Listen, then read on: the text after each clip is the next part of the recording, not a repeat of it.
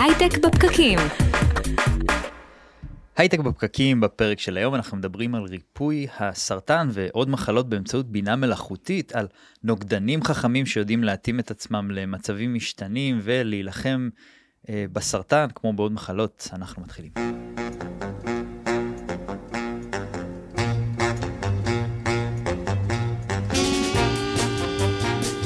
היי, אנחנו כאן איתכם בהייטק בפקקים, מדברים על יזמות, סטארט-אפים, טכנולוגיה והעתיד. אנחנו משדרים לכם בפייסבוק לייב, בכלכליסט ואיצטדיון הסטארט-אפ. תודה לכם גם מאינבסטור שלוש מאות שישים, שאתם מארחים אותנו כאן באולפן. אני אדר חי, ואיתי נמצא אורי, תולדנו. לא נשמע שאתה מנסה לזכר בשם שלי, אני חושב ש... יש לי סיבות להיעלב הבוקר. כן, אתה יודע, אני לפעמים שוכח אותך. אין מה לעשות. מה, מה אתה חושב על הנושא היום? תשמע, Uh, התכוננתי לשידור, יש לי המון שאלות. uh, כל התחום של רפואה לנו בהייטק נראה כמו איזה משהו זר שעובד נורא אחרת, ולנסות להסביר את זה זה די מורכב. אני חושב ש- שכדאי שניגש לזה כדי ש... ש- שנשתמש בזמן שלנו בצורה נכונה. אז כן, אז אם כבר אנחנו מדברים על uh, להנגיש מידע, אנחנו גם רוצים לספר לכם על פודקאסט חדש מבית טבע ישראל. אם אתם מכירים את זה שאתם מרגישים לא טוב, מחפשים בגוגל ומקבלים כל מיני תוצאות מפחידות בדרך כלל. מפחידות ונוראיות כמו הנושא שאנחנו מדברים עליו היום. אז זה פודקאסט שלא צריך להיות היפוכונדר כדי להקשיב לו, ואם אתם סובלים מאיזשהו משהו שמטריד אתכם, אתם יכולים לקבל בפודקאסט הזה מידע רפואי מימן מרופאים מומחים בישראל. ונגיד גם שאין באמור לעיל משום המלצה או ייעוץ רפואי כלשהם, ובכל מקרה יש להיוועץ עם הרופא המטפל. אז נמצא איתנו כאן ינאי עופרן, מייסד ומנ... פרופסור ינאי עופרן. פרופסור. איך, איך שכחתי את המילה פרופסור, זה, זה, עובדים קשה בשביל זה. נכון. מייסד ומנכ"ל ביולוגיק דיזיין, אהלן, ינאי. אהלן, מה העניינים? אז אני רואה שאתה מתרגש הבוקר, כמה שניות לפני שהתחלנו את ההקלטה. פרצתי בצעקות. וואו. אני חשבתי שזה קשור לזה שאמרת לרפא את הסרטן, ואז הוא אמר זה וואו. וואו, מה אתה רוצה ממני? כן, בדיוק. צעד צעד קטן, אבל משמעותי מאוד בכיוון. קיבלתי ממש הרגע אימייל שהרגולטור באוסטרליה אישר לנו להתחיל לטפל בחולי סרטן, באופן ניסיוני. מדהים. במולקולה שאנחנו תכננו על המחשב. זאת תהיה הפעם הראשונה בהיסטוריה של המדע ושל הרפואה, שנוגדן שתוכנן על ידי מחשב ייכנס לבני אדם. נראה מה הוא יעשה, אנחנו חושבים שאנחנו יודעים מה הוא יעשה, אבל כשאתה לא נכנס לבני אדם אתה לא יודע, אנחנו מקווים שהוא יעשה שיפור מאוד משמעותי במצב של החולים האלה. זה מרתק. נוגדן שתוכנן על ידי מחשב? הוא תוכנן על ידי אנשים שהפעילו מחשב.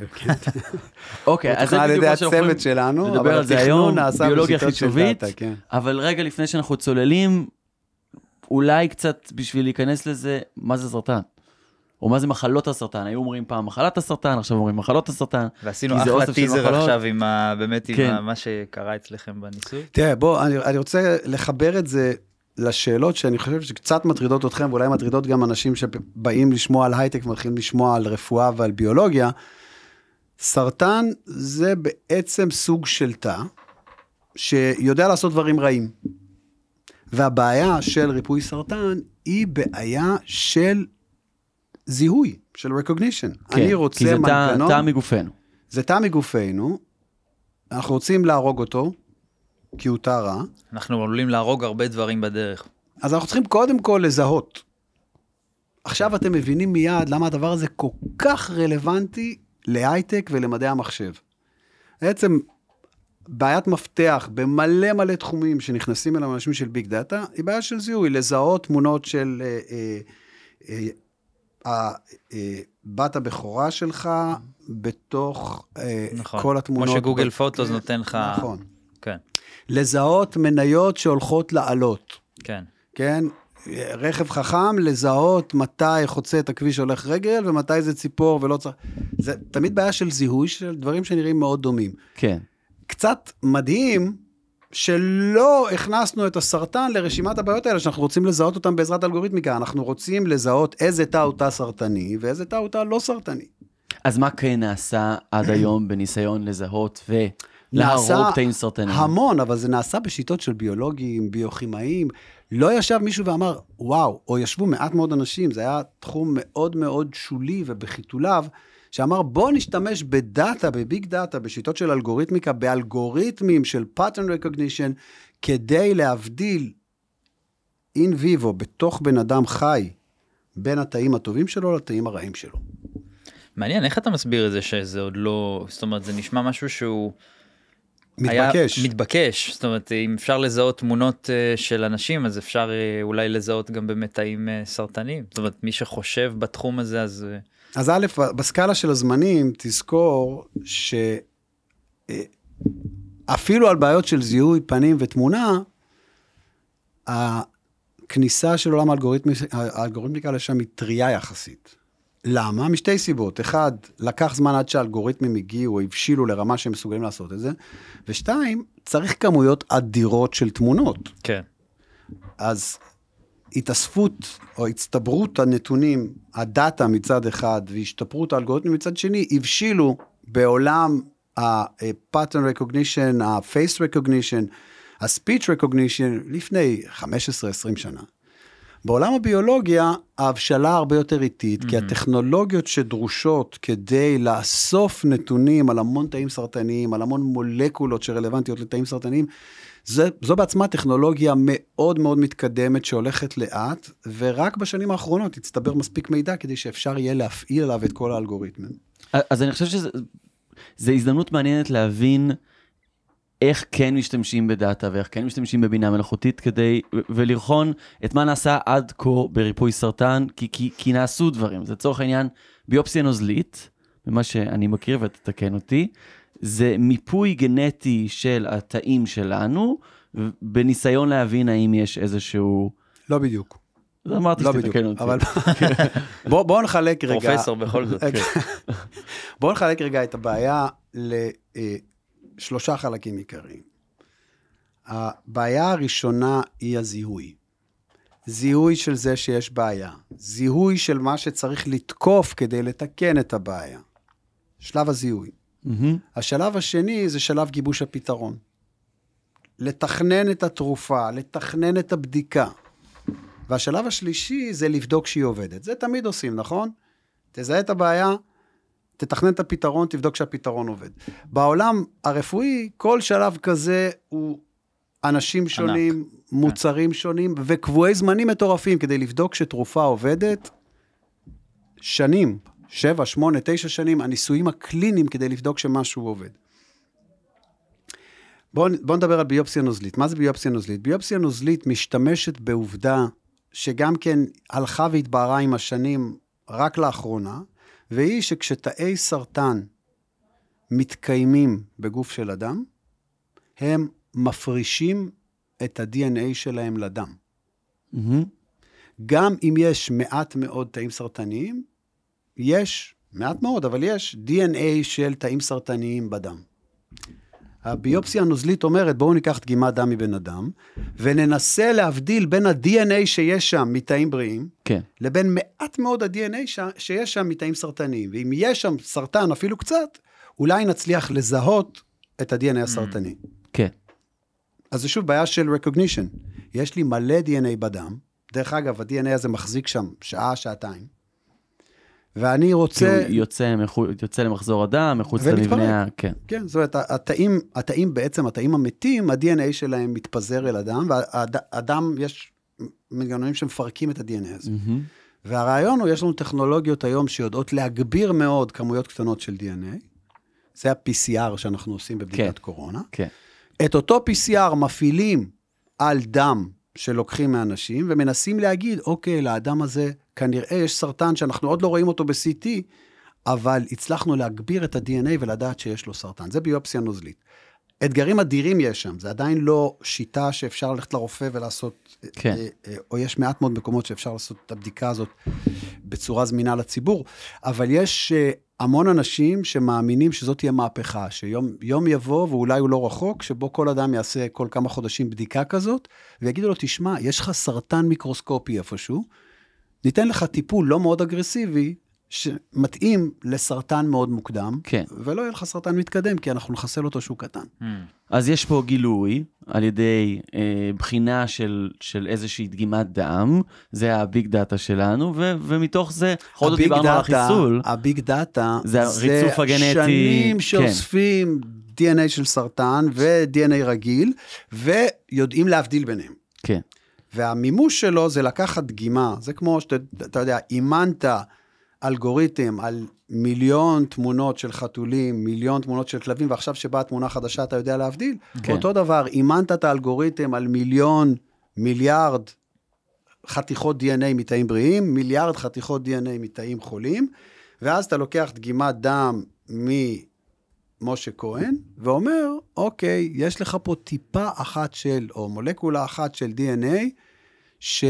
מאוד מאוד דומה למולקולת די אן איי סרטנית. כן, שאגב מי שמאזין לנו עד כה ולא לגמרי רוצה זה תזכורת לגבי מה זה די אן איי, אז זה הריצוף הגנטי שלנו, זה ספר המתכונים שעל פיו התאים שלנו יודעים אילו חלבונים לייצר בעצם. נכון מאוד, כן. ומילת המפתח פה היא חלבונים. נכון. המכונות שמוציאות לפועל את החיים, קוראים להם חלבונים. בוא נדבר על זה. בוא נדבר על חלבונים חכמים. אוקיי, זה באמת מה שאנחנו מתעסקים בו, בכל החברות שלי. החלבונים הם בעצם ננו-מכונות, שכשאנחנו אומרים גן, אנחנו מדברים, כמו שאמרת, הוראות הייצור לחלבון. יש בכל תא שלנו מכונה שיודעת לייצר חלבונים, וה-די אן איי אומר לה איך מייצרים כל חלבון. והם בעצם המכונות שמוציאות לפועל את החיים, ממש מכונות עם מבנה תלת-ממדי ופיזיקה וכימיה, שמאפשרת להם להוציא לפועל את החיים. למשל, אתם מכירים את התמונות האלה של תא זרע, ששוחה על הביצית, ויש לו מאחור איזה שוטון כזה שמסתובב. מה מסובב אותו? חלבון. נכון. מסובב אותו ננו מנוע, סופר מתוחכם, ננו מנוע שהוא כל כך קטן שאי אפשר לראות אותו במיקרוסקופ אור, וגם במיקרוסקופ אלקטרוני מאוד קשה לראות אותו, והוא יודע להסתובב, הוא יודע למצוא את האנרגיה שהוא צריך, לצרוך אותה ולהסתובב במהירות של חמש מאות אר פי אם. זה סופר מנוע שהוא ננו מנוע, והמנוע הזה הוא חלבון. בוא נשווה את זה לשפת תכנות. הרי, נגיד המנוע הזה אומר, מה? בלי if, אלא תמיד תסתובב ב-חמש מאות אר פי אם? לא, אל תסובב אותו, אל תשווה אותו לתוכנה, תשווה אותו לחומרה. זה מכונה. כן. זה מכונה פיזית שיודעת לתפוס איזשהו מקור אנרגיה, לפרק את מקור האנרגיה, לצרוך את האנרגיה הזאת, ולהשתמש באנרגיה שהיא צריכה, כדי לסובב משהו, עם איזשהו מומנט פיתול, עם איזשהו כוח, זה ממש מכונה... מנגנון מכני. כן, מנגנון מכני עם ספציפיקציות מאוד מורכבות. אם אתה היית צריך לקחת עכשיו צוות של מהנדסים, ולתכנן מנוע כזה, לא היית מגיע לגודל כל כך קטן, וזה היה לוקח הרבה זמן, כי זה מנוע שמוצא את הבטריה שלו בעצמו. לאורי, זה היה לוקח הרבה. לא, אני רואה עליו. צריך קודם ללמוד הנדסה. שמונה שנים, תן לי את זה. כן. אז, אז כל החלבונים חכמים, אני מבין נכון. כן, החלבונים, האבולוציה, אה, זיקתה אותנו בהרבה מאוד חלבונים שהם כל כך חכמים. כל דבר שאתה חושב עליו בביולוגיה, בסופו של דבר, בכל, בסוף כל משפט שאתה אומר בביולוגיות, בביולוגית, יושב פה, כן, יושב. יושב חלבון עם נרגילה. כן. אז, אז אם אני מבין נכון, אתם, אנחנו מדברים על חלבונים מלאכותיים בעצם, ש, שנועדו לפתור בעיות ספציפיות. מה שאנחנו עושים בכל החברות שלי, כן. אנחנו משתמשים בשיטות של machine learning, של big data, של computational design, mm-hmm. כדי לתכנן חלבונים, שהם מולקולות ביולוגיות, שיודעות לעשות את מה שאנחנו רוצים שהם יעשו, כן. אבל אנחנו מתכננים אותם על המחשב.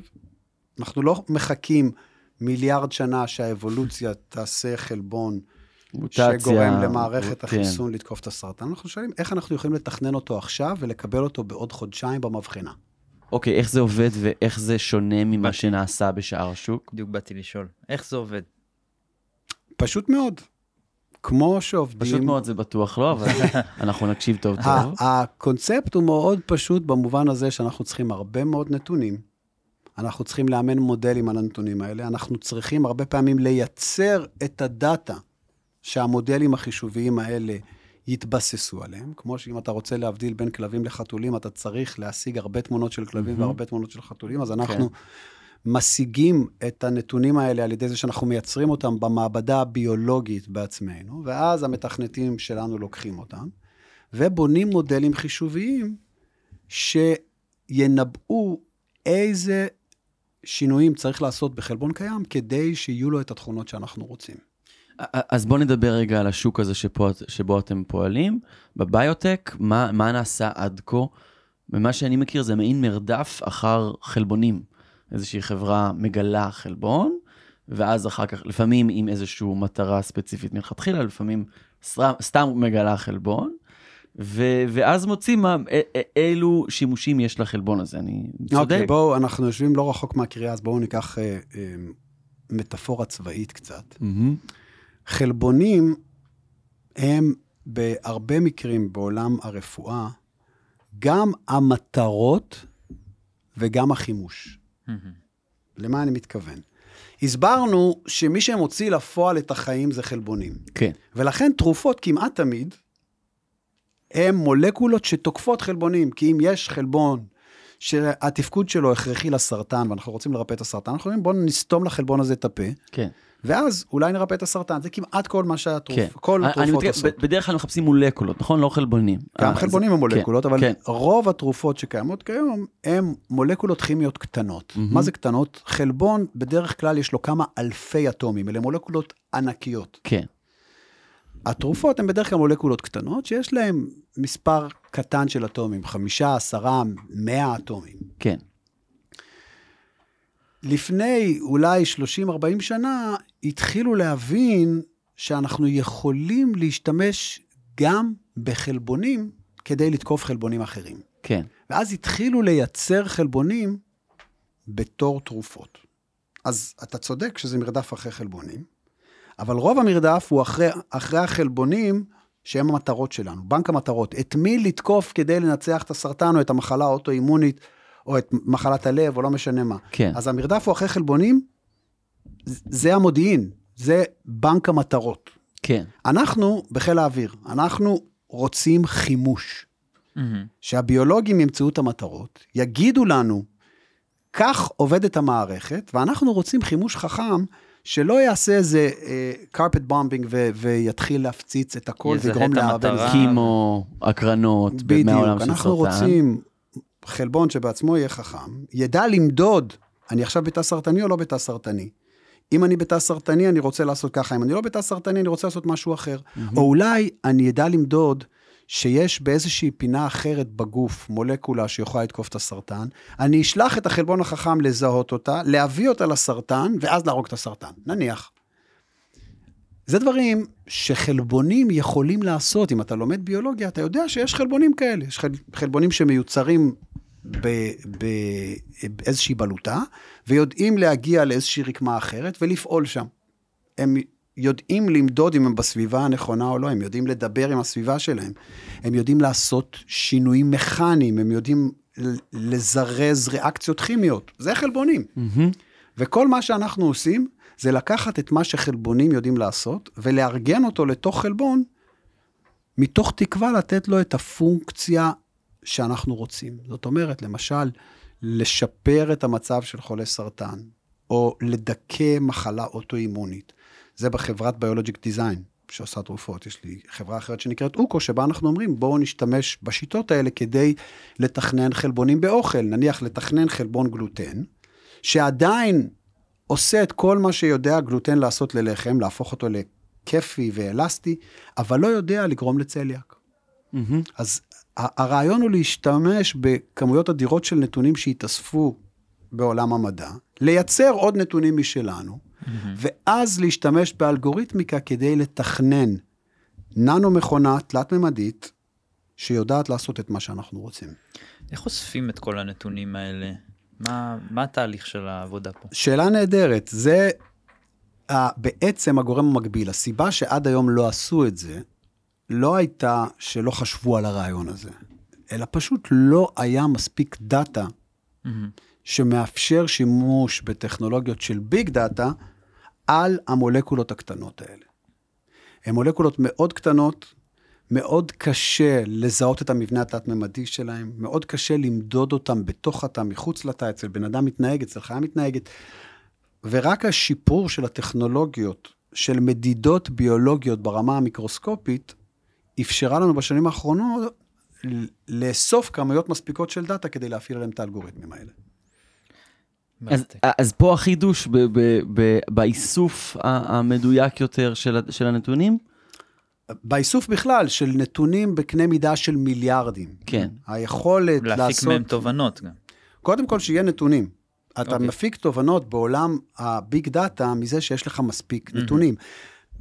מה עשתה הביולוגיה כל השנים? אמרה, בואו נסתכל על שתיים, שלוש דוגמאות, בעין, נחשוב, נעשה, נגבש איזה השערה, כי הסתכלנו על שני חלבונים, על שלושה חלבונים, על שני חולים, על שלושה חולים, ואז העבודה הייתה לביולוג להסתכל על הנתונים בעין, ולחשוב ולשער.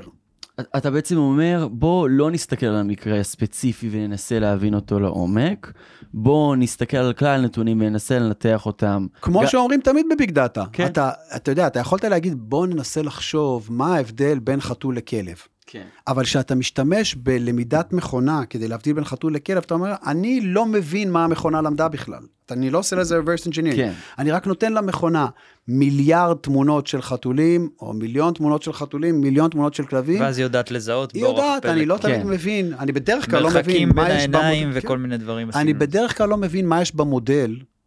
אוסף של סטטיסטיקות מאוד רגישות, ותלויות הדדיות בין פרמטרים. אני לא מבין את זה, אני מסתכל על המודל. יש מדעי המחשב שאימן את המודל הזה, והמודל מצליח להבחין כן. בצורה מושלמת בין כלבים וחתולים. קשרים בין למה. אלמנטים. נכון. ש... אחת הבעיות התרבותיות פה, היא להביא את צורת החשיבה הזאת לביולוגים, כי ביולוגים אומרים, מה זה ביולוגיה? זה להסתכל, לחשוב, לתת השערה ולתכנן ניסוי. אתה מזכיר לי בדיוק את, ה... את התחרות הזאת, שגוגל ניצחה לפני כמה שנים, על ניבוי צורות תלת-ממדיות של חלבונים, של מולקולות? של חלבונים. של חלבונים. כן. אתה מכיר את הסיפור הזה? אני מכיר את הסיפור הזה, זו תחרות שמתקיימת כבר יותר מ-עשרים שנה. זה גסופ? קאספ. קאספ. קאספ, זה Critical Assessment of Structure Prediction.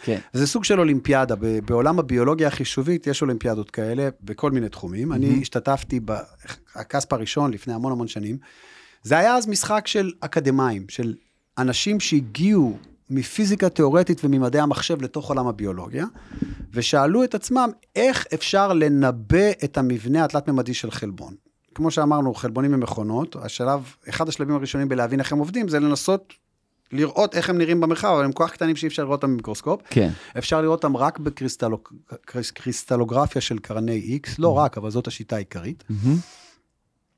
וזה לקח המון זמן ועולה המון כסף. כן. והשאלה הייתה אם אני יכול לקחת את המבנה הכימי של החלבון, שאותו קל מאוד לגלות, ולהשתמש במבנה הכימי שלו כדי לנבא את המבנה התלת-ממדי שלו. אז במשך המון שנים, אנשים שהגיעו ממדעי המחשב ניסו לעשות זה בכל מיני שיטות, והייתה תחרות, פעם בשנתיים התכנסו כל האנשים מהתחום לעיירה קטנה וציורית בצפון קליפורניה, שנקראת הסילומר, ביקשו מהקריסטלוגרפים של קרני X לא לפרסם את המבנים שהם פתרו בחודשים האחרונים, והשחקנים החישוביים ניסו לנבא את זה. כן. שזה אתגר של מדעי המחשב או שזה אתגר של ביולוגים? של ביולוגיה חישובית. כן. זאת אומרת, מי שצריך את המבנים האלה זה הביולוגים. כן. מי שיש לו כלים חישוביים כדי לפתור אותו, כן. זה אנשים עם מדעי המחשב. כן. והתפתחה אז, לפני עשרים שנה, נולד התחום שבו אני פועל, שנקרא ביולוגיה חישובית, שזה התחום שבו באים אנשים מהתחומים הכמותיים והחישוביים, כדי לפתור בעיות של ביולוגים. כן. ושם באמת, אנשים פעלו בכל מיני שיטות, והשיגו התקדמות איטית ואיטית ואיטית, וב-אלפיים שמונה עשרה, קבוצ... קבוצה מתוך גוגל נכנסה לתחרות הזאת, ופשוט השאירה אבק לכולם. איך הם עשו את זה? מה הם עשו אחרת? הם, זה די מעניין, כי הם לא כל כך הביאו תובנות ביולוגיות חדשות, גם לא תובנות פיזיקליות חדשות, ולא תובנות כימיות חדשות. הם לקחו את הרעיונות שהמדענים בתחום משחקים איתם כבר עשרים שנה. מלכתחילה, איך אפשר לגשת לזה? הרי אתה יכול להסתכל על מולקולה, ולהגיד, אוקיי, יש לי פה את החלבונים האלו ואלו ואלו ואלו, אלו הקשרים ביניהם, ולפי זה אני, כאילו להבין את המקרה הספציפי, מה שדיברנו קודם. ואפשר גם פשוט להביא ביג דאטה של, אוקיי, אני מכיר המון חלבונים, המון מולקולות שונות, הם בדרך כלל נראים ככה, ודווקא על בסיס הביג דאטה ולא המקרה הספציפי, ככה אני הולך להגיע למסקנות. לגמרי. בתחרויות הראשונות שאני השתתפתי בהם, היו ממש שתי אסכולות. האסכולה של הפיזיקאים והביוכימאים, שאמרה, בואו ננסה לחשב את הכוחות הפיזיקליים שגורמים לחלבון ליצור מפנה תלת-ממדי. הכי הגיוני. מולם היו סטטיסטיקאים שאמרו, בואו נסתכל על הרבה חלבונים, וננסה פשוט לעשות סטטיסטיקה. Mm-hmm. הפיזיקאים בזו לסטטיסטיקאים, אבל הסטטיסטיקאים היו הרבה יותר טובים מהם. כן. וכשהגיע גוגל ב-אלפיים שמונה עשרה, היא לקחה את זה לרמה אחרת לגמרי, וההצלחות שם היו פשוט אוצרות נשימה, וב-אלפיים ועשרים, בפרמטרים של התחום, הבעיה נחשבה כבר פתורה. כי הם הצליחו כמעט על כל החלבונים אה, אה, שהשתתפו בתחרות, לתת פרדיקציה שהיא לא פחות מדויקת, מהפתרון של הקריסטלוגרפיה של קרני X. זאת אומרת, אפשר פשוט לתת את הרצף, את ההרכב הכימי של החלבון לאלגוריתם הזה של גוגל, ולקבל בתוך ממש שניות ניבוי של המבנה התלת-ממדי שלו. זה מדהים. מדהים. הקשר הזה בין מדעי הנתונים והבינה המלאכותית לבין ביולוגיה הוא ממש משמעותי, זאת אומרת, נראה שיש פה, גם. הוא מאוד מתבקש, הוא ונראה מתבקש, שיש פה, ש, שאנחנו ממש בהתחלה של ההתחלה של זה. נכון. זה יכול מה להגיע. שמדליק בעולם הזה, גם של ביולוגיה וגם של השימושים של ביג דאטה ברפואה בכלל, התחום הזה הוא כל כך צעיר, והקרקע כל כך בתולה, mm-hmm. שאם אתה היום מתכנת צעיר או מדען צעיר, איש שיודע לחשוב במונחים של דאטה ומדעי המחשב, אתה נכנס לתחום הזה, כמעט כל אבן שאתה מרים, אתה האדם הראשון שמרים אותה ומסתכל מה יש מתחת. טורף. פשוט יש שם הזדמנויות בכמויות לא הגיוניות בכלל. יש המון דאטה, הניסיונאים יודעים לייצר היום כמויות אדירות של נתונים, ויש פחות טלנט של אנשים חישוביים שנמצא שם, מאשר הדאטה והבעיות שזמינות לפתרון, ולכן אם מישהו רוצה לעשות אימפקט ענק, להיכנס לעולם עם יכולות של מתכנת, עם יכולות של איש מדעי המחשב, ולעשות הבדל גדול, לרפא מחלות, זה המקום. זה נשמע שבאמת רבה נסתר על הגלוי עדיין. כן, מאזינינו הצעירים, או מאזינינו החושבים על ללמוד עוד תואר. או לא צעירים. לא צעירים, להפך, המנוסים. המנוסים. בואו לביולוגיק דיזיין, בואו לאוקו. בואו לביולוגיה חישובית. לא סתם לביולוגיה, בואו אלינו. כן. אז קיבלת בתחילת, כמה דקות לפני שהתחלנו את השידור, קיבלת בשורה מאוד מרגשת, שקיבלתם אישור להתחיל ניסויים קליניים באוסטרליה. פה כבר ראיתי עם האוזניות. אגב, זה ראיתי לפני כמה חודשים, אמרת, אנחנו עומדים בעוד חודשיים, שלושה להכניס לאדם את הנוגדן הראשון בהיסטוריה, שתוכנן על ידי מחשב. זה זה, זה זה, נכון? זה זה. אז עכשיו, מה זה אומר? לאנשים שפחות מכירים את התהליך הרפואי, כמה זה מתקדם, האם עכשיו הולכים להמטיר עליכם כסף שלא תדעו מה לעשות איתו? נדע מה לעשות אותו, אל דאגה. לא דואג. לא, אני רואה שאתה מודאג. כן. איך עשו את זה פעם? לפני ש... איך עושים את זה עד היום, חוץ מאיתנו פחות או יותר? בשיטות של ניסוי וטעייה. כן. אתה אומר, אני רוצה מולקולה שתרפא סרטן, אני רוצה שהיא תתקוף את החלבון הזה, אז אני מתחיל לנסות בכל מיני שיטות, עד שאני מוצא מולקולה שעושה את זה. מה שאתה יכול לסרוק באופן ניסוי במעבדה, הוא מאוד מאוד מוגבל. ואתה צריך גם שהמולקולה תעשה את זה, וגם שזאת תהיה מולקולה שהתכונות שלהם כאלה, שהיא יכולה להיות תרופה. דברים בנאליים, כמו שאם שמים אותה על מסעית, והיא נוסעת מאשדוד לבית חולים באפולה, לא מתפרקת. היא לא מתפרקת בדרך. כי? ושהייצור שלה לא עולה כל כך הרבה כסף, שאי אפשר למכור אותה למיליון חולים. אז יש מלא שיקולים, גם ביולוגיים, גם שנוגעים לפיתוח, גם שנוגעים לייצור, גם שנוגעים ליציבות. ניסוי וטעייה.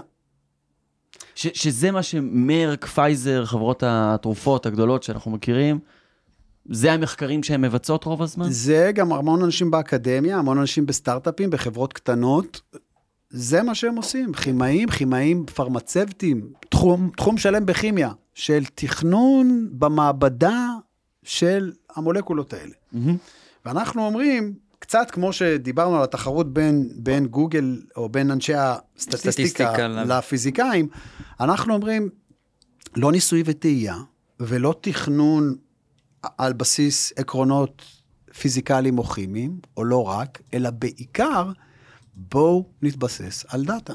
זאת אומרת, התחום הזה של, לפי מה שאתה אומר, ביולוגיה, יכול להפוך להיות תחום שהוא הרבה יותר מבוסס דאטה, הרבה יותר, שדורש הרבה מרכיבים של הייטק בעצם. נכון, והמהפכה הזאת בתוך עולם הביולוגיה כבר קרתה. מה זה אומר? כמו שאמרנו פעם, מה, מה זה היה להיות ביולוג? זה היה להסתכל על שתיים, שלוש דוגמאות, לחשוב, תהליך יצירתי מדהים, להגיד, אני חושב שאני מבין איך זה עובד. ואז לתכנן ניסוי שיבדוק אם טעית. Mm-hmm. זאת הייתה העבודה של ביולוג. מיקרו. אבל לא רק מיקרו.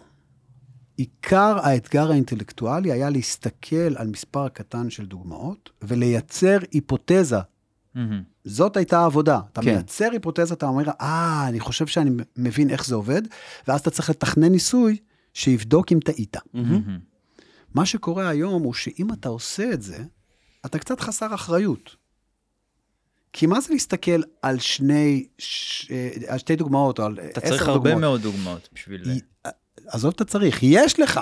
כן. יש היום שיטות ניסיוניות שיכולות לאסוף לך דאטה ממיליון דוגמאות.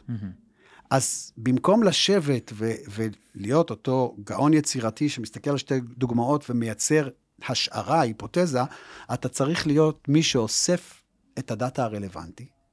ובמקום שאתה תייצר היפותזה, מדע שהוא מונחה השערה, אתה צריך לתת לנתונים לייצר עבורך את ההיפותזה. כי אתה יכול. איך נראה היום השינוי התרבותי הזה, איך שאתה רואה אותו בעולם של, ה, של הביולוגיה בכלל? תראה, זה מתחיל א', מהאקדמיה ואפילו מההכשרה של ביולוגים. כשאני למדתי ביולוגיה, למדתי ביולוגיה ומדעי המחשב ופיזיקה, ואלה היו תחומים לגמרי נפרדים. היום, היום כל סטודנט לביולוגיה בכל העולם צריך ללמוד לתכנת.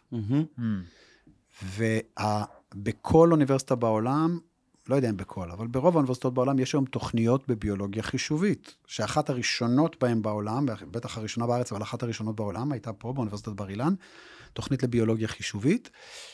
אני שייך לדור הראשון של מדענים, שאת הדוקטורט שלהם עשו ממש בביולוגיה חישובית. כן? המנחים שלי היו אנשים שאת הדוקטורט שלהם עשו בפיזיקה, או בביולוגיה, או במתמטיקה, ולאט לאט ייסדו את התחום הזה, ואנחנו היינו הדור הראשון של הסטודנטים, שהדוקטורט שלו כבר היה בביולוגיה חישובית. והיום, בכל הכשרה של ביולוג, יש אה, רכיב חישובי, ואנחנו מתחילים לראות את זה גם ברפואה. מתחילים לראות שרופאים יותר ויותר צריכים ללמוד במהלך ההכשרה שלהם מה זה דאטה, איך משתמשים בדאטה. אפשר לראות את זה בכל מקום. אני יכול להגיד שאח שלי לצורך העניין הוא מתכנת, ואשתו היא פסיכולוגית, והוא היה מאוד מאוד מועיל עבורה, באופן כללי בחיים. אבל גם ב- ב- במחקר שלה, הוא, הוא תכנת לה מלא דברים, פתר לה מלא בעיות. וגם כך היא מאוד יעילה, ועכשיו היא עוד יותר יעילה.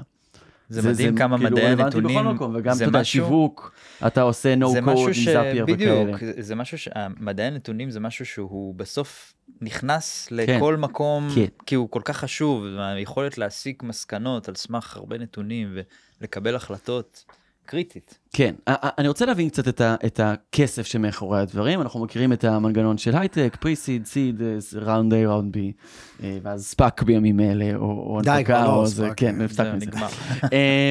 איך זה עובד בעולם הביוטק? אותו דבר. תסביר. pre-seed, seed. כן? כן. לא, אבל חברות תרופות, הן לא כמעין איזשהו... האינטלים והגוגלים והפייסבוקים של העולם שהרבה פעמים קונים אה, חדשנות מחברות אחרות, ו- אבל משמשות יותר כ- כמשווק רוב הזמן עם איזושהי תקשורת מול הרופאים שאין לחברה הקטנה. אותו דבר, זה, אני, אני לא חושב שיש פה הבדל מהותי, כן? זה נכון שענקיות הטק התחילו בתור חברות טכנולוגיה, אבל היום הם בעיקר חבר, חברות שרוב התקציב שלהם, רוב ההכנסות שלהם ורוב תשומת הלב של ההנהלה נמצאת בשיווק. חברות הפארמה היו חברות שהמציאו טכנולוגיות במאה ה-תשע עשרה רובם, כן? והיום הן חברות שמתעסקות בעיקר בשיווק, כי, כי זה מה שמכניס להם כסף. Mm-hmm. יש לרוב חברות הפארמה מנוע פנימי של חדשנות שמנסה לפתח תרופות חדשות, ומנוע אחר שמחפש בקונה. איך לקנות דברים מבחוץ. ו- וכיזם... איך זה עובד, מתי אתה מוכר, אני אגיד לך איפה ההבדל, מתי אתה הופך לביג פארמה בעצמך. איך ההתקדמות נמדדת, כי אתה יודע, זה, זה נראה לי נורא שונה בהקשר של, דיברנו קצת לפני הפרק, go to market, איך הדברים. פה, פה אני חושב שיש הבדל מאוד גדול. בעולם הטק, כרגע אחד האתגרים הגדולים, הוא האתגר של ה-go to market, של הסיילס, אתה חברת נכון. סטארט-אפ, אתה צריך להגיע ללקוחות. נכון. אצלנו, בשביל כל מה שאתה עושה זה טכנולוגיה. יש לקוחות, הם רוצים את זה. לא, אבל בשביל להגיע ללקוחות אתה צריך אישורים רגולטוריים שעולה מלא כסף לקבל אותם. המבנה אצלנו הוא מבנה שבו... הסיכונים הם שונים. אבל גם, מבחינת היזמים זה יתרון ענק. למה? אתה צריך לפתור את הבעיה הטכנולוגית. פתרת אותה, משם זה כבר קורה לבד בעצם. מישהו, אם הפתרון שלך חזק מספיק מבחינה טכנולוגית, אם הצלחת לעשות משהו משמעותי לתאי הסרטן, או לשפר את המצב של חולים אוטואימוניים, או לייצר לחם יותר טוב. אבל ינאי, בשביל לפתור את הבעיות האלה, צריך לעשות ניסויים קליניים בבני אדם. נכון, נכון. בשביל זה צריך ים כסף. לגמרי נכון, אבל ברגע שפתרת את זה, אתה יכול להגיע לאקזיט, להצלחה פיננסית מאוד משמעותי, כאילו זה המדד, אבל אתה יכול להגיע למימוש פיננסי של ההשקעה, בלי לדאוג בהכרח לשאלת השיווק. כן. למה? כי עולם התרופות הוא עולם עם קבועי זמן כאלה, ומנגנונים מורכבים כאלה, שחברות התרופות הגדולות ידעו לקנות, והשוק, שוק ההון, ידע לתמחר, גם דברים שעוד אף אחד לא התחיל למכור אותם. אתה יודע, זה נורא מעניין, כי אני יכול להשוות רגע למה שקורה אצלנו בסטארט-אפ, האתגרים הכי גדולים סביב להראות שאנשים רוצים את זה, שאנחנו יכולים למכור את זה בצורה שהיא סקיילבילית, שיש פה הוכחה של התכנות ו... פה, והטכנולוגיה היא כאילו הלא בעיה באיזשהו מקום, כי ברגע שאתה יודע שאנשים צריכים את זה, ואנשים רוצים, ואנחנו יודעים לשווק את זה, לפתור את הבעיות הטכנולוגיות, זה יחסית הדבר היותר פשוט. נכון. ופה כאילו הדבר הפוך. זאת אומרת, אתה אומר, אנשים רוצים את זה, לשווק את זה, זה מאוד ברור. איך עושים את זה? מה זה אנשים רוצים את זה? בעולם התרופות אתה לא משווק שום דבר לאנשים. ברור, אני אומר, אתה משווק את זה לחברות. קודם כל, לא, גם אם אתה חברה, אתה לא מוכר את התרופות לאנשים. ברור, ברור. את התרופות העיקרות. אתה מוכר לרופאים? למבטחים. כן. אתה מוכר את התרופה למבטחים, הם משלמים עליה, הם לא מקבלים אותה, ומי שמחליט אם הלקוח יקבל אותה, הוא לא הלקוח, אבל אם הפציינט יקבל אותה בסוף, זה הרופא. כן. העולם המסחרי פה הוא שונה לגמרי, אתה צריך לשכנע את הרופא ואת ה... חברת פיתוח, ואולי גם את הרגולטור, כדי שאדם רביעי בכלל, גורם רביעי שהוא החולה, יקבל את התרופה, אחרת לגמרי.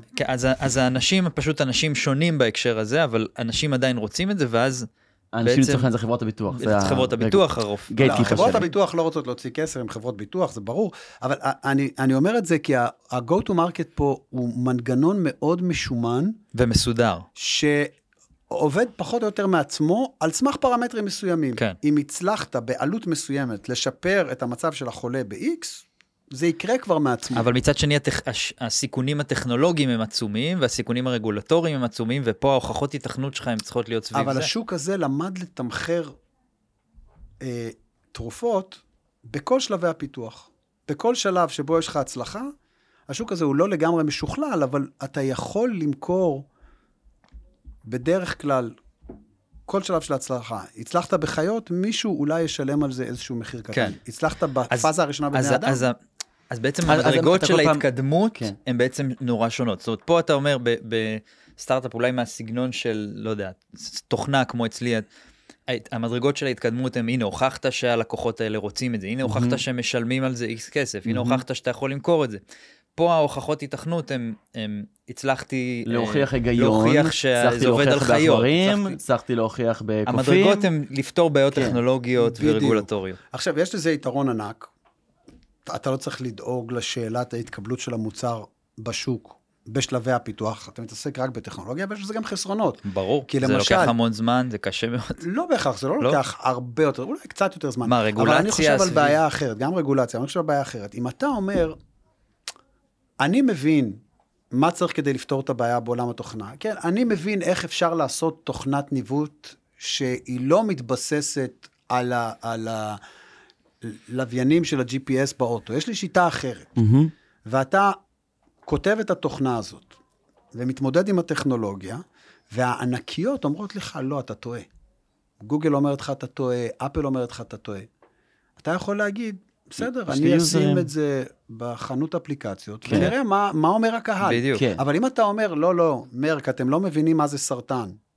אני יודע איך מרפאים סרטן. ואתה איזה ילד בלי נעליים שיצא אתמול מממרם, ואתה יושב במרתף של ההורים שלך, ומזמין פיצה ופותר את הבעיה, אתה לא יכול להגיד, אתה יודע מה, מרק לא מאמינים לי, פייזר לא מאמינים לי, אני אשים את זה בית מרקחת, והלקוח יגיד אם הוא רוצה. אז אתה כפוף לסטנדרטים של השחקנים הגדולים, זה נכון. וואו, זה מעניין. אבל אם עמדת בסטנדרטים האלה, you're in, אתה לא צריך להגיע אחר כך, לא למבטח ולא לחולה ולא. אתה אומר אבל גם שזה סטנדרטים מאוד מסודרים, אבל גם פה יש כל מיני תחכומים, לצורך העניין יש מחלת יתום, שזה משהו שהרגולטור אפשר...